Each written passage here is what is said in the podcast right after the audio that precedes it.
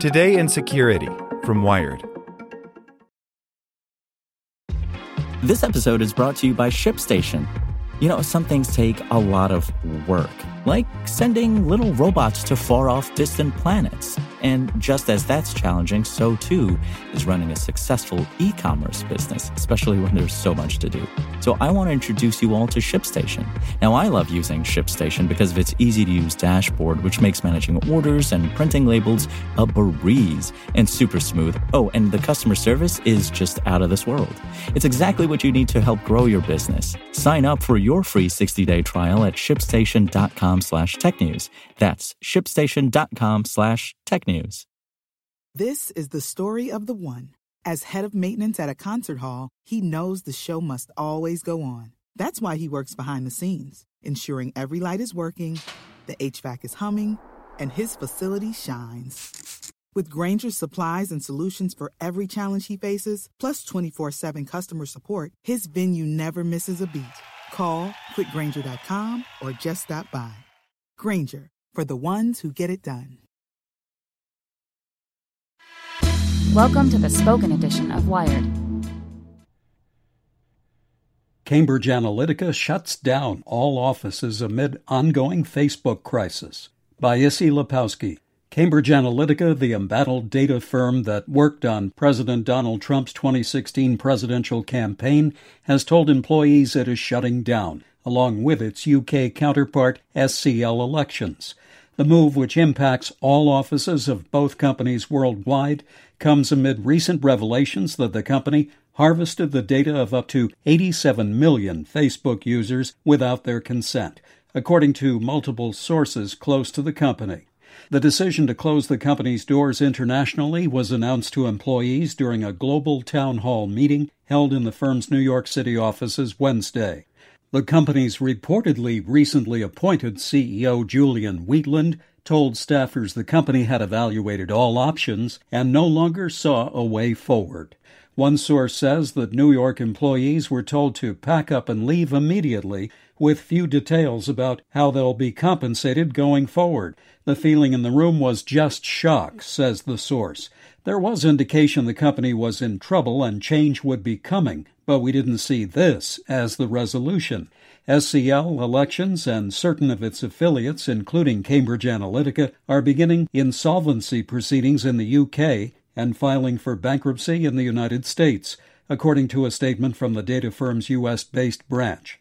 The siege of media coverage has driven away virtually all of the company's customers and suppliers, the statement read. As a result, it has been determined that it is no longer viable to continue operating the business which left Cambridge Analytica with no realistic alternative to placing the company into administration. Gizmodo first reported that Cambridge Analytica's U.S. offices would shut down. According to a source, the decision also impacts SCL Defense, which has done work for the U.S. government. The Wall Street Journal reports that SCL Group founder Nigel Oakes confirmed both SCL Group and Cambridge Analytica are closing. In March, the New York Times, alongside The Guardian and The Observer, published simultaneous accounts from a former whistleblower named Christopher Wylie, who reported that Cambridge Analytica had hired a researcher to conduct a psychological profile of the American electorate. The researcher, Alexander Kogan, built a personality quiz app that collected data on anyone who took it, as well as on their friends. Kogan sold that data to Cambridge Analytica to develop so called psychographic profiles of American voters. Hours before the news broke, Facebook cut Cambridge Analytica and SCL off from its platform, deeply wounding a company that had already lost market share in both its political and commercial business.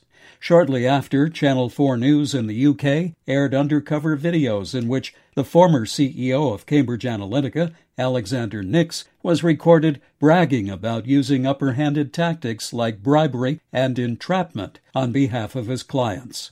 In the statement put out by Cambridge Analytica, the company noted the results of an internal investigation which concluded that the allegations against it were not born out of the facts.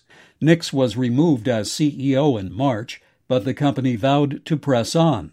Just yesterday, Cambridge Analytica's official Twitter account tweeted out a link to a website refuting the waves of bad press the company has received with the caption, Get the facts behind the Facebook story. In March, Business Insider reported that several of Cambridge Analytica's key players had set up a separate company called Emerdata in the UK last year. Cambridge Analytica's main funder, Rebecca Mercer, sits on that company's board. Cambridge Analytica and SCL continue to be the subject of an investigation by the UK's Information Commissioner's Office into the role both companies played in the 2016 Brexit referendum. This is the story of the one. As a maintenance engineer, he hears things differently. To the untrained ear, everything on his shop floor might sound fine, but he can hear gears grinding or a belt slipping. So he steps in to fix the problem at hand before it gets out of hand. And he knows Grainger's got the right product he needs to get the job done, which is music to his ears. Call, clickgrainger.com, or just stop by. Grainger, for the ones who get it done.